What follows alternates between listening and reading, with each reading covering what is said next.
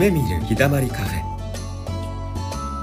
ゆうくんのほっとする穏やかボイスとチズピーの元気になる希望のバカ笑いで忙しいあなたに立ち止まるひとときを。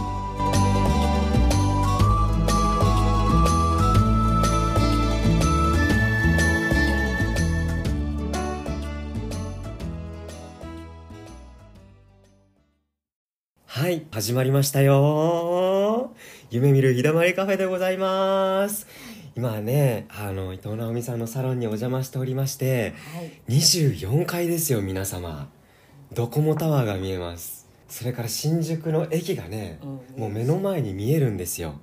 南口西口出たらもうすぐ本当に。びっくり。あ ここ24階なんやっていう景色が僕から見えておりまして、ね、お邪魔しております、はい、ありがとうございます。ざっと伊藤直美さんのご紹介をお願いします。はいあの集合意識まがたまっていうのは全国にあの2000人以上さもう3000人？三千人超えてますね。超えてますねからね。ね本当に爆発的にそのなんだろう学ぶ人が増えていて、うんそのジャパンイデアと呼ばれる代表の方の、えーサロンでございましてそこにお邪魔させていただいております。本当にトップの方でございます。多分会う人がいればあの緊張する方もいるのではないかと思いますがなんかとてもやっぱりあの優しい方でございます。伊藤直美さんです。よろしくお願いします、はい、おお願いします。わっほい。まあね、今自己紹介、あ、えー私をね紹介してくださったんですけど、はい。まあ私の方からもね簡単に自己紹介させていただきまおすと、願いします。えーっと埼玉のね、うん。えー大宮生まれで今はね、えー新宿うん。西新宿に住みました、まあはい。去年かな、えーあ今年かなほぼ今年ぐらいから引っ越ししたんですね、うん。うん。でえーっと私が生まれた家っていうのはね、えーおばあちゃんが生け花の家元だったんですよ。でそれを継いでおじさんも生け花の家元でもう一人のおばが日本舞踊の師範でもう一人の、うんなんかすごい、えーっとおじが着物の作家っていうね日本のね、えーそういう銅というかね、うん。家に生まれて、うん。まあ、3歳からね高校生ぐらいまで生け花や日本舞踊はやってたんですけど、ん。まあ、高校生ぐらいになったらねなんか日本ダサいって外国の方がおしゃれなんじゃないかと思ってやめちゃった、へえもったいなかったなって今思う。んですけど、うん。まあ、今となってはねそういう家に生まれたのもなんか意味あるなってねうん。感じてるんですね。うん。うん、でまああのずっとねあの私が、えーずっと興味があったことはこの宇宙の法則だったんですね。うん。でそれをずっとまあ探求してで最終的に今は集合意識覚醒っていうねことで、えー集合意識覚醒うん。プログラム「まがたま」と、うん。えー次世代型覚醒教育「ザ・ワンソウルっていうのをね、えー主催させていただいてます。二つやってらっしゃるんですね。そう。うんうんうん。でもう一つあの最近ね今日もねこのインターネットラジオに出させていただいてますけど、うん。ひょんなことからああの FM のね全国放送のラジオのパーソナリティにもおなってしまったんですね。う すごいな。そう。だからねなんかちらっと思ったことがちらっと思ってどうせ無理だろうなと思ってることが、うん。なんかどんどん叶ってっちゃうっていうね。ね。直美さんその現実化する速度がすごい半端ないじゃないですか。そう。別にねこれって思ってあの、うん。岩手開きしてるわけじゃないのよ。うん。なんつうの無理と思ってるかなんかしてないんだよね、うん。そこまでうん。これをやろうとまでね、あのいかないんだよね。特に自分のことは、なんかこうみんながとか、うん。そういうことはこうなってほしいっていうんでやったりするんだけど、結構自分のことは無理でしょとか思ってなんかこうやるまでに至らないでいるんだけど、うん。それが来ちゃうのね、うん。このそうここのマンションもそうですよね。そう。別にタワマンに住みたいと思ったわけもないしそんな、はいあの岩戸開きも一度もしてないのね、うん、であのサウナのある家に住みたいっていうのがまあ,、うん。あの気がついたことではあったんだけど別にそれについてねあの岩戸開きしてないんですよ、はうん。いそう。あの直美さんサウナが大好きなんです。そう、うん。っていうかね、まあ、好きもあるし、うん。あの一番の仕事と思ってるうん。仕事？うん、ですか？だからやっぱり私がつながってないと集合意識と、うんうん。あのいろいろやっぱりこの立場って決断したりとか、うん。想像クリエイティブなことをしたりとかね、うん。もう話したりとか書いたりとかね、うん。そういうことばっかりなんだよね。単純作業をやるってこと一つもなくて、うん。毎日なんかこうクリエイティブなことやっぱり人に影響を与えることをやってるので自分がこう整ってないとやっぱりあのなんつう周りに与える影響っていうのがね、うん。あの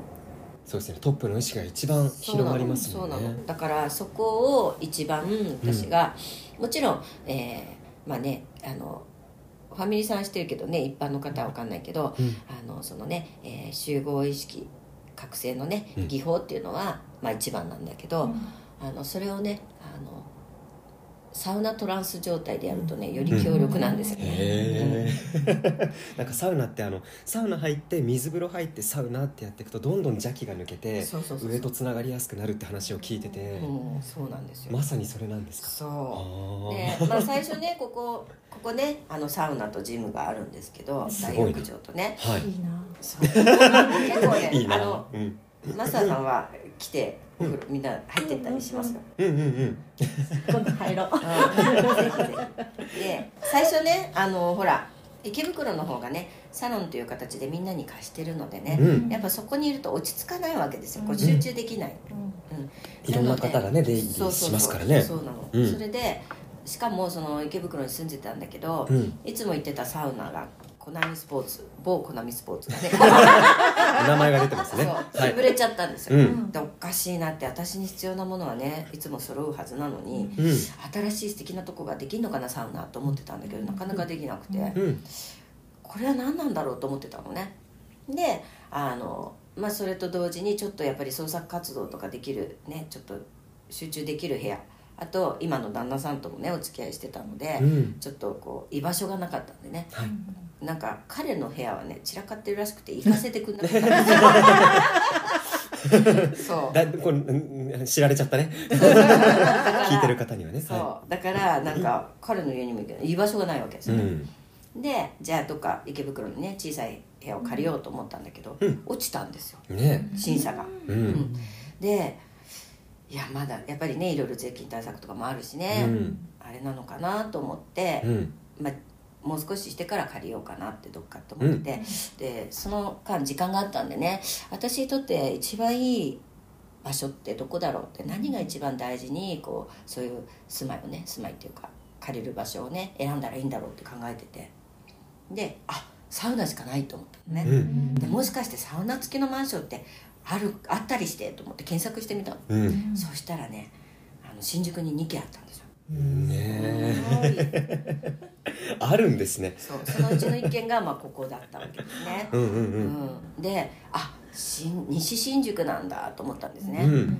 もっと緑の多いところとか神社とかそういうとこかなと思ったんだけど、ね。西新宿ですかと思ったのね、はい。あでもあのまあね私の旦那さんの職場もね、あのあの会社も西新宿だったから彼の仕事としても西新宿だったらいいし、であの新宿駅っていうのは世界一のね、うん。えー乗降者数が多い、うん。世界一。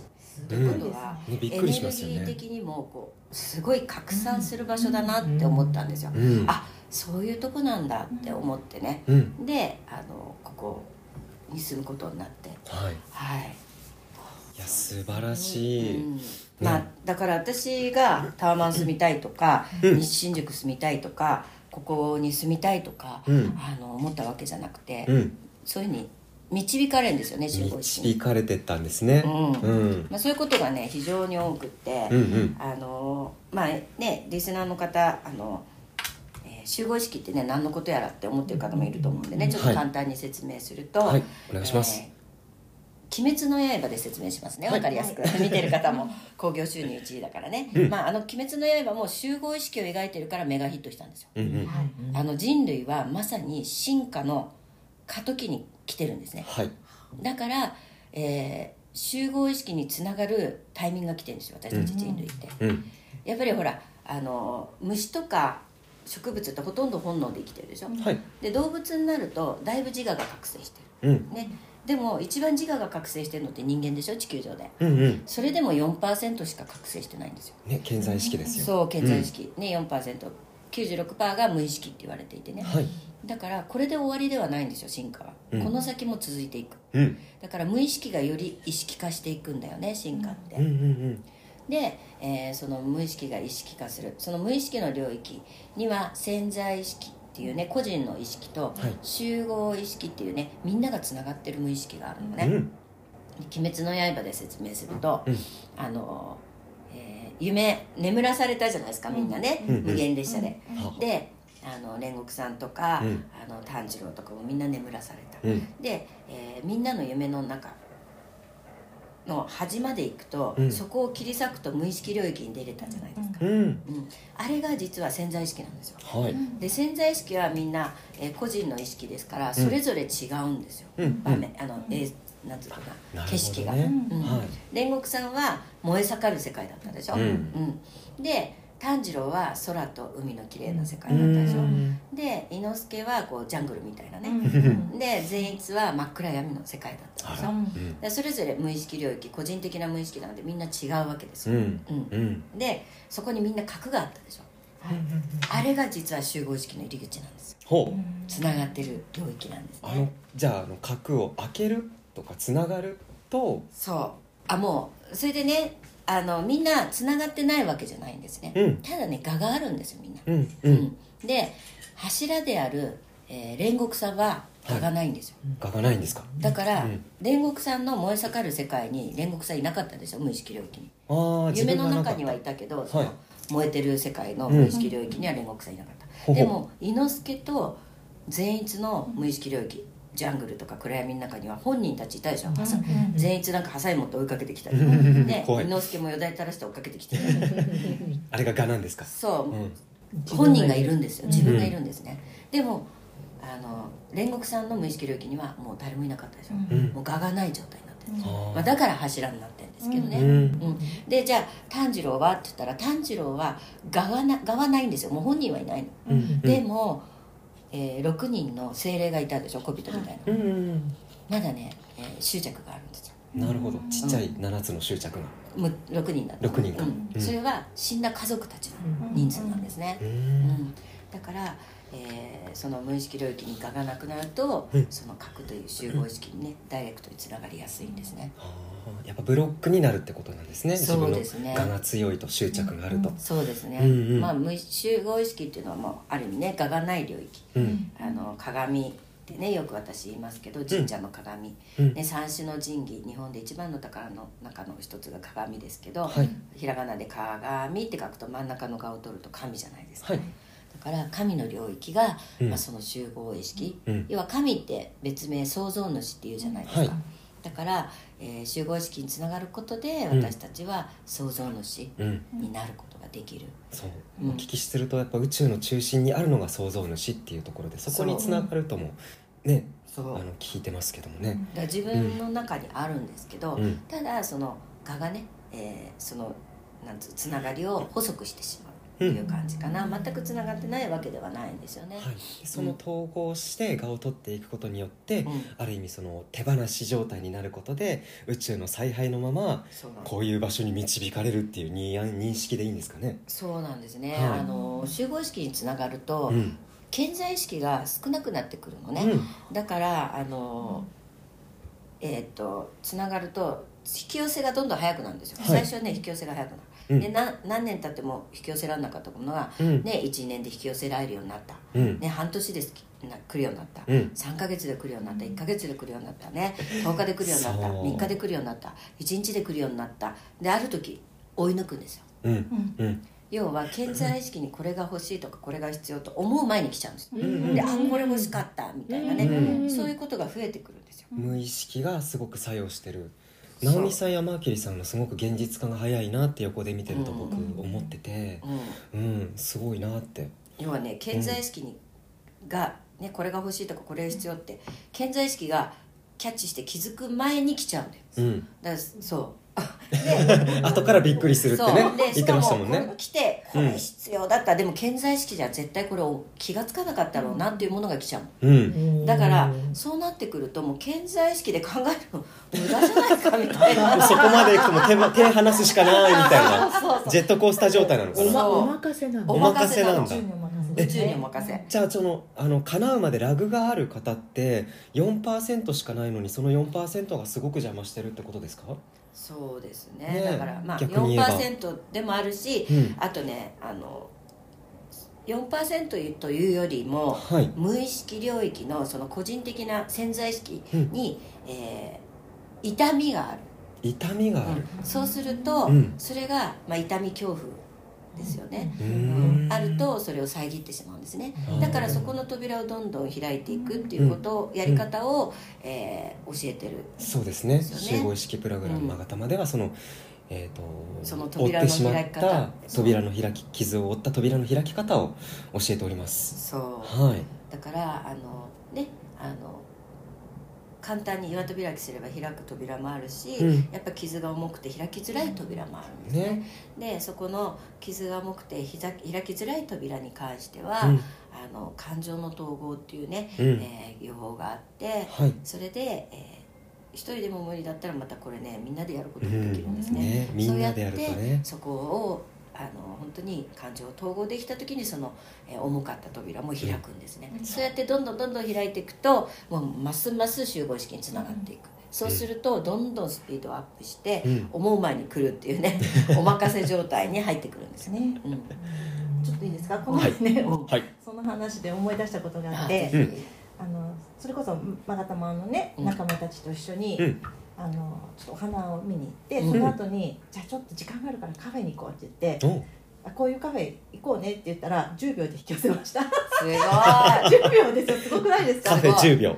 でもちゃんとちゃんとそこ宇宙に横断してなかったので、うん。あの3人で行ったんですけど3人分の席はなかったんですよ、あ その後にだからちゃんとうん。きちっとそこも横断したら、うん。まあ、すぐ3分で。座れてね。サッパ短いね短いね。待つ時間としては超短いね。短いね。10秒っていうのは笑いましたね。ねもう目の前にあったってそうことだよね。あみたいな、そうなんだ、うん。そういうねね。小さなことだったらいくらでもあるよね。ありますはあ数えたらきりないんだろうな、それこそあの、まあ、このプログラムを作られた直美さんは多分一番スピードが速いと思うんですよ。そうそう。うんその次やっぱりマスターになったら余計そのスそうそう。そうピードが速くなってうん。もうヒーヒーいってる感じ。その次は講師でね。そうそうそう。その次はセラピストで。うんうん。そうだからこれ本当にこう学んでお得感満載なんですよね。う、ん。そうもうねお得とかいうレベルじゃなくてね。もうね、うん。あの人生がまるっきり変わるから。うんううん。ん本当にねあのチツピーも本当にすぐ仲間できるよっていうのもすごく力強いメッセージだったもんね。なんかしたっけ私。うん、とフェイスブックの投稿でうんうん。あの「まがたまに入ってほしいな」みたいな投稿があった時に本当にすぐ仲間ができてこんな場所ないよっていうのがすごく僕にとって力強いメッセージ性だなって。覚えてない。言わされ本当そうで あのーなんだろう入り口でためらってる人がいたらもったいないなっていうのは本当に思ってる。いや私自身がうん。友達いませんからって言ってた人。ん。なん今友達いっぱいで仲間がね。本当だよね。友達以上の。ねもう本当にねね。ここまで言っちゃっていいの？ぐらいの 家族にも言ってないかもしれないぐらいの話ができる人がうん。他人にいるってすごいことですすよね。ごいよね。なんでマガタマの人ってこんなに明けっぴろげなんだろうねっていうぐらいうん。そうだねみんな話し合ってるよね。それが受容される場所っていうその柔らかくてあったかい場所っていう感じがすごくうん。するんですよね。まあそ自の分ね。分も柔らかくて暖かくなってそうそういくからなんですよそっかそう要だ。はあのねみんなほら自分を否定して生きてる。要は自分と自分が戦ってる状態なんですよ。ウ、ェイ。うん。うん。自分を否定したり自分を許せなかったりとか、うん。自分自身がなかったり、うん。でもねその自分をね受け入れるようになるんですよね岩戸開きして、うん。そういう人たちはね自分を受け入れられると人も受け入れられるし、うん。自分を許せると人も許せるんですよ。うん。だから結果としてあったかいうん。受け入れられる場所になってるんですね、はい。私一人じゃそんな場所は作れないわけですよ、うんうん。うん、マスターだけでも作れない、うん。やっぱりね一人一人がそういうふうにね徐々になってってるから、そういう場所だからだと思うんですね、ね。うん。一人一人が自分の中の善逸くんと統合していくんですね。そうそうそう。あのちょっと私もはい聞いてて何何ティッシュあるティッシュあるもうやだ泣いてますチロミがねチルピーね戦ってんの分かったからね最初やっぱり辛いこといっぱい経験してきてうねん。直美さんの視点からもそう見えてましたねそ。もうもうもう絶対紫ですよねそうそう抑圧やっぱ辛いこといっぱいあの経験してそれに、負けないで頑張ってきたんだなっていうのを、すごくもう、ほらこういうこと言ってくれるから。うん。直美さんと千月が宮古島でご一緒して話したことがねそうそうそうそうありましたから知られてるんだよねもうもうね。もうでも宮古島行った時なんか、うん。自分がセラピストになってまだ講師にもなってない時だったから、うんそっかそっか。あなた誰状態で一人で行って。でもちょろっと話したら直美さんもわかるもんあわかるわかる。ねもうあなた誰状態？いやねここまでね。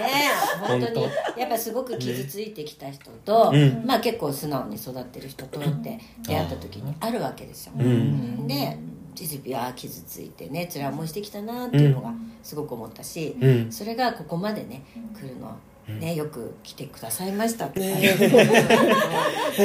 もう本当泣く あの本人はでもその傷ついたとか辛かったとかっていう覚えがないんですよね、そういうのって。それはやっぱり蓋してたかそうそうらそう。しちゃう全くないの。もうそれが普通のうん。自分の中の常識で当たり前の生活だから、だよね。うん、そうしていくのが当たり前で我慢とかっていう感覚もないし、うん。努力とかっていう感覚もなくって、うんだからそういうふうに思われてること自体がびっくり。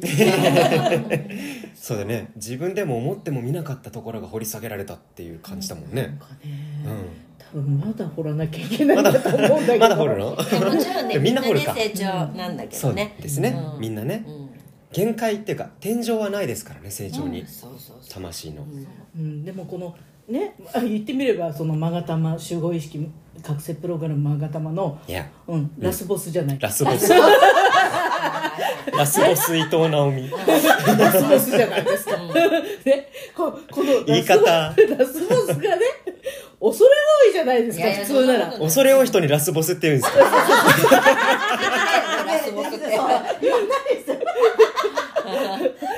もそのマスターでも嫌なみんな本当に？だあなた誰状態で、はい。ポンと宮古島に行って、はい。それだけ受け入れてくれるってすごいことで、まあね。このラスボスが。本当懐深いよねそういうね。そうだからそういう意味だよね。私なんか失礼にも、うん。なんかいびきかく人いますか？はいとか言って。一人部屋にしてもらって。セレブじゃんビップじゃんビップじゃん。ねそう。もう直美さんの隣の部屋でガーガーいびきかいて寝てたっていう。聞こえてましたか？いや私もすぐ寝ちゃうからね。なるほどね。うん。大丈夫だったようです もう本当にねあのその宮古島っていうのは、うん。まあ、頭の中で、まあ、研修ハウスみたいなところうんそうそうそう。なんだけど、うん。何の研修するかって言ったら遊びに行く研修なんですよね。ね。うん。しかもタイトらしいね。うんそう。あいそう。ろんなところ連れてって。すごい忙しい、忙しく遊ぶ。もう見せたいとこがいっぱいあるねそう、うんでそれだけだから自分にその与えていいっていう場所、うんそう。今まで自分を喜ばしていいっていう、うん。それを学ぶところそうなのそうなの。んで、ね遊びまくってくるぞみたいな。それを練習するとこってないよな。なかなか。でも普通一般の女性は、うん。そこへ行くこと自体がもうハードルなんですよ、うん。家族を置いて何泊っていうそれしかも自分だけが遊びに行くっていうのは確かにね。すごくハードルが高いところだと思う。責任感とかなきゃいけないって絶対あると思うんだよね子主婦の方。供がいたりとかねそうそうそう。置いてかなきゃいけないとかそうそうそう。その間ねあの旦那様どうするんだとかいろんなことをうん。乗り越えてポンっていかないといけないところで、うん。せっかくそこまで行ったらあとはわーって遊ばないともったいないところ。ね もう来るって決めた時点でだから一つ超えてるんだよね。受け取る許可を自分に、あの出せてる。うん時間とお金を使ってね自分だけ、そう自分のためにっていうのがすっごいハードル。でもそこへ行くとやっぱ、うん。うんまあ向けますよね。向けます。う。ん。やっぱりね女性ってね尽くすことがね美徳と思って、うん。自分を犠牲にすることが美徳って思って、うん。やっぱりあの思ってしまいがちなんだよね、でも本当はあの女性はね受け取ることがすごく実は大事なんですね、はい。うん。そう女性が自分をもう100%喜ばせることができたら家族の人たちもその喜びが伝播するんだよね、そうそうそう、うん。あの古代文字のね「えー、発末伝え」押して文字で書かれた「発末伝え」っていう文献があってね、うん。実はねそれ読めるんですよ。今と同じ50音だから、うん。そうすっごいねあの昔はね意識文化だったんですよ。うん。だからすごい今より進んでる、うん。で、えー神が息を吹いた時右巻き渦巻きと左巻き渦巻きが生まれた。これがね、うん陰陽の始まり。はい。で善悪であり、ね、天と地でありってうん。あらゆる陰陽なんだけど男女でもある。うん。その男女の「えー、仏松伝」で書いてあるのは男は尽くす、うん。女はやわすなんだうん。はい。でもなんか女性の方が尽くすイメージあるでしょ、ううん。んでも逆なんです、はい。うん、だから本来成長して本来になったら男性が尽くすで女性がやわすなんだうん。だから男性も成長すればするほど尽くせる人になる、おー。女性は逆にねやわせっていうようになってくる。うん。尽くすのではなくね。はい。でもね本当にそうだなって実感してるのね、うん。であのどうしてもね女性は家族のため子供のためうん。ご主人のためにね尽くすことがいいみたいに思ってるじゃないですか、うん。でもね違うんだよね、えーやわす。やわすって何かっつったらエネルギーなんだよね、うん。尽くすは目に見えるでしょ？行動だからなるほど。うん、みんなのためにね、はい。えー何かするとか見えるけどやわすってエネルギーなのね、うん。うん、で、あのー例えば家の中のお母さんがね、えー不機嫌だと家中ピリピリするでしょ、そう。うん。うん。満場一致だね。そう、うん。でお母さんが上機嫌だと、うん。もう家中なんかワクワクする。うん。でもお父さんが、ね、不機嫌でも「何お父さん怒ってんの?」みたいなねね感じで、うん。でおお父さんが機嫌よくても「何お父さん調子乗ってるの?」立場ないな。うん。なんかこうその幸せエネルギーはないわけですよ、うんうん。やっぱ女女性っていうのはすごいエネルギーがそういうふうに影響を与えるエネルギーが大きいんですよ、それはすごくそう思いまうん、すだから女性はもう笑顔とかうん。喜び、うん。笑顔って顔だけじゃないですよ。喜んでる、うん。感謝してる。もうあのその状態上機嫌の状態、そう。そうすることで周りをものすごい照らすことができるんだよね、うん。だからそれがすごく大事。はい。うんで、えー例えば、うん、それってあのお金を受け取ることにも通じるし、うん。それからうんと人を育てること本当の育成、うん。あのにも通じることなんですよ。本当の育う成ん、あのねマスターになる時はねすごくこれを伝えるんですけどうも、んあのやっぱり、えー講師の時って一生懸命一生懸命尽くして愛を与えてるじゃないですか。うん。それね今度受け取る愛が大事なんだよってうん。いうことをねお話しするんですね、うん。例えば私がねなんかお料理作ってみんなに食べてもらったらみんな喜んでくれると思うんですよ「うん。花子先生ねおいしいです」っつって喜んでくれる、本当に美味しいんですよ。うん。で喜び100点満点中50点ぐらい喜んでくれると思うんですよ、うん。でも例えばね、えーチズチズピがね、うん。なんか得意料理があって「えチズピ作って」って「それ、あいいですよ」とか言って作ってくれる「おいしいありがとう。もうお腹ペコペコだった超嬉しい」って。うん。しかもこのね今まで食べた中で一番美味しいっうん。て喜んだら、うん。多分一生忘れないそうだよね。こっちがもらう。そう。すごくもらう、うん。そう。うん要は喜び度100点満点中120点ぐらいぐらいなるなる喜びになるん。ですよだ。からそれが受け取る愛なんですよ。うん。要は頼んで食べる側になるってこと。それが受け取る愛。ね作って歩いちゃう。学費 やだもう深いな学費今日そう。あのねうん。社員を伸ばしてどんどん会社を大きくする社長さんと、うん。どんどんね社員のねえー能力を奪って会社潰していく社長さんの違いがあるんですけども、うん。あのねえー会社を潰しちゃう社長さんは何でも自分でやっちゃう。うん。お前違うよこうやるんでうん。もうしょうがねえな。明日まで俺ここまでやっといてやるからお前らはね明日からここからやればいいからみたいな感じで何でもやっちゃうのね、うん。でもあの会社をどんどん伸ばす社長さんは何もしない、でねあの例えば「あのゆきくん、はい。あれちょっとやってみてくんないか」って「やったことありません」あれいいよやってみて」って言って「はわかりました」っつってやってねうん「社長できました」って。うん。でも初めてだったのでね、えーちょっとここの部分が分かんなくてな7割しかできなかったんです」とかうんうん。言ってしたら「いややっぱり僕の目にはね狂いなかったよ」って。うん。ね、初めてやってそんだけできたらすごいじゃないかって。うん。でねその原因が分かったなら、ね、次はそれをね、えーコイルの上にやってくれよ、おおありがとう安っていうふうになったら、うん。ねえーじ自己重要感を高めてあげることができるし、うん。ああ社長のために頑張ろうとか、うん。能力をどんどん伸ばすんですよ、うん。うん、そうやって社員の能力を伸ばし伸ばしていく、うん。うん。それぞれの自信や自己重要感を高めていく、はあ。うん、そうすると会社がどんどん大きくなる。これも受け取る。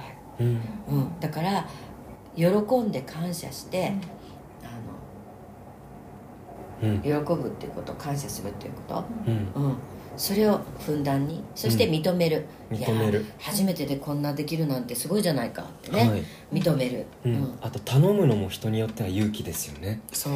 うん。ね。ね。だからそのそうねね。えー受け取る愛をして、喜び感謝し認める。うん。これをふんだんにやっていく。これがね、まあ、喜ぶとか感謝するって、うんある意味やわすでしょ、うん。うん、そうなんだ、だからそれが受け取る愛なんですね、うん。で受け取る愛ができるとお金も入ってくる。受け取れないと入ってこないわけ、確かに。うん。なんかね誰かにしてもいやいやいやもう申し訳なくていいですいいですいいです。ね。せっかくのギフトをね、うん。道端にドンっていうことそうそうそうよねもういいからいいからしまっといてくださいみたいなね、うんうん。言っちゃうとか。そうじゃなくて喜んで感謝して評価する。認める、うん。うん、それを誰よりもすればいいんですそうやってこう受け取らない人って受け取れない？受け取らない人ってその自分でなんかこうせっかくくれてるのに、うん。こう自分のこうなんだろう自分のツボがあったとしたら、うん。そのツボの入り口を自分でちっちゃくしてるみたいな今イメージを横で聞いてて感じました、だから、ね、その入り口からお金が入ってくるからちっちゃい入り口だったらちょっとしか入ってこ確かにね。自分で狭めてるって部分もきっとあるんですそう。お金だけじゃなくてねいろんな豊かさですね、うん受け取る許可。それをね、えーまあ、するために宮古もね、うん。えうん。ーそれが目的なんですね、うん。でまあ、やわすに話を戻ると、はい。まあ、女性はねやわす。ね。だから、受け取って感謝して喜んで、うん。ね、評価する、うん。あの認めるっていうことをね存分にやっていくと幸せになるんですね。うん。今まではそのお母さんが機嫌悪いとうちの中がっていう話だけあったけど、ん。それは分かってるので、うん。台所の隅で泣いてから それあのうん。感情の抑圧やっちゃってる。もうそこであのこそっと泣いてから、みんなの前で笑顔。うんっていうことをしてきたとまあ、思うん家ですよ。族への愛でね良かれと思ってね、うん。でも実はねあの勾玉のね講座でありますけれども、はい。えー感情を抑圧してると実は周りがね、うん。パワー弱まっちゃうんだよね、詰まっちゃうんですよね。もう正しいと思ってやってるのに、そう。うん良かれと思ってね、うん。頑張ってうん。我慢して、ね、例えば落ち込んでても元気にね、うん。笑顔で周りに振る舞ったりとか、うん。腹が立ってても一生懸命抑えてね、うん。笑顔で接したりってそれがいねやっぱり今までの時代だといいって、うん。それが自分の感情をコントロールできる人があの人格的に、うん。えー成熟しているとかそういうふうに思ってたんだけど、言われてきた。うん。でもそう。やっぱそうやってきたよね私もそうです、そうだよね。だってなんかそういうふうに教育されてきましたよね。うん世代的なものは多分ねあったと思うんだよそう。ね、まあ、知られてなかったんだよね。みんな知らなかった、うん。でも抑圧はあの周りのパワーを奪ってしまう、うん。そして、えー自分もそれを続けちゃうとどんどん感情が麻痺していって最後はね鬱みたいになってしまう、それね自分も周りも誰も幸せにならないじゃないですか、うん。だからねこれに気づけた気づけてそれを実践できるっていうのはねすごいことですすごいよねですよね。うん。本当に。そ他では教えてないですよね。うそうここれは。分かん。ないですよ、本当にないと思う。感情ってみんな一生向き合っていくもんじゃないですか、うん。やっぱそれとのなんつうか人生はある意味戦いっていうのやっぱりなんか嫌なことがあったら落ち込んで、なんとか元気になんなきゃとか、うん。ね、イライラしてもこれこんなことでイライラしちゃいけないって一生懸命並べたりとか 不安とか恐怖があってああでも怖がってちゃいけない勇気を出さなきゃとかその戦いじゃないですか。ある意味ネガティブな感情と。でもそれがね感情統合できて200人の人にすごいパワーをうん。存在するだけで入れることができちゃう、うん。すごいよね。確かにこれができる人増えたら、ね。あっという間にすごいです世界変わっていく、うん、意外と統合すると気が楽になる瞬間とかもあって、うん。そうだようね、ん、夫婦喧嘩してもね、あっという間なんだ。そうマスターさんたちもそうよね、うん。意外と元に戻るのが早かったりするんですそうよ、そうそう。うん、特権ですよ。なんか。言っちゃいけないと思ってたことが言えちゃうからね。そうそうそう。言うと楽になるよね。うんあ言えちゃったみたいなね。あの最近ですごい嫌なやつになってるだから。今まで言っちゃいけないと思ってたことが出ちゃうから。あでもでもねあのね言っちゃいけないことって実は本当のことだったり相手にとって必要なことだったりするのね、はい。でそれを言っていいんだけど、ちょっとコツを教えるね、うん。あのその前に相手をあの存分に褒めて、うん。あのねそういうふうに相手のそういう本当のことが分かる人って良さも分かるんだよね、うん。だから誰よりもその人のいいところやったことのいいところやその人の性格とか考え方のいいところを存分に話してあげて。そうするとね、いやこんなに自分のことを理解してくれてるんだって相手は思うのね。そうするとそういうあの苦い言葉も心を開いて受け取ってくれるんですよ、うん、それをただね苦い言葉だけ与えるとこう相手はシャットアウト、うん。うん。あのドアを閉めやすいんですけど、うん。もう存分に他の人が気づかないような良さもうん。相手に伝えてあげるの、うん。そうするとうわ自分のことをすごく分かってくれる。しかも、うん。そうやって伝えてくれるのは自分のことを思ってくれてる人だって心が開くんですよ、うん。でそこでちょっとあ惜しいね。でもねこういうとこもねあるからそれはね直した方がいいよって言うと素直に受け止められるしああじゃあそこをねよくしようって思ってくれるんですそして決して嫌われない、うん。確かに。存分にか。うん、うん。ちょっとねそれをね実実践するから。いいと思います。これ男性がやっても。もちろんもちろん。うんうんうんうん男女でも男性からもうわーって褒められたあげくちょっとここって言われたら、うん。うんそういう気になるよね。まあ、女性同士もそうだし、うん。やっぱり褒めるっていうのもほらなんていうのかな表面的にさ、うん。ことじゃなくて綺麗だねとかじゃなくって、うんすごいね。この間もね飲み会の時にああいうふうにみんなにお皿配ってすごい見てるし気遣いできる人だねっていつも感心してんだって、うん。なんか例えばねそういうようなこうその人の心というかね、心の部うん分ですよそねこをね、えー褒めるっていうかね、うん。うん。伝えてあげる、うん。うん、そう。そその後で、あのそういうふうにするとね、うん、そういうふうにするよって決めるとね 自分もいいところをね探せるようになってくる、うん。気がつけるようになる。相手の能力。相手の素晴らしいところに気がつけるようになってきます。うん。だからあのそれを心がけるといいですよ、うん。うん、そうするとねその人の才能がだんだん分かるようになってくうんうん。るうん、あこれなんか上の立場に行くほど大事な気がしますね。うん、そうなんですよ。への立場に行くほど見えますよね。高いところから見てるからね、ー確かにね。うん。だからもう私よりマーキュリーさんを上から見てるしうん。その上から直美さん見てるし まああのこう下か下を覗かれてるような気分。20回以上だしね 今いるところもね。そうそうそうそうそう豆粒ぐらいかもしれない。でもねそれは別に私はマーキュリーが偉いんじゃなくて先に出会っただけの話なんですよ、うん。だからね私たち大人が子供を見てバカにしないのと同じで、うん。ただ先に、うん。あの出会っただけだからね、うん。うん。ね子供は子供で波動高いですからね。そうなの子供の。方からね学ぶこと多いですよ、うんうんうんうんあそう。教える立場とか上の人ほど学ぶことが多いっていうよね、教える側に。そう、うん。教えることが一番学びます。うん、よく聞く。その通りだと思う。うんでねちょっと話を戻すと、うんあのね「やわすと尽くす」の話だったんだけど、はい。どこまでも脱線して った。大丈夫大丈夫。そういうラジオです、あそう。そろそろちょっとあのその脱線した話次回にちょっと持ち越させていただいて、はい。今週この辺りで締めさせていただいてもよろしいでしょうか？はい。はい、じゃあ次もお願いします。次もぜひはいお願いいたします、ありがとうございます。ありがとうございました。今週はこまで。またゆったりとしたひとときをお届けします。来週もお会いしましょう。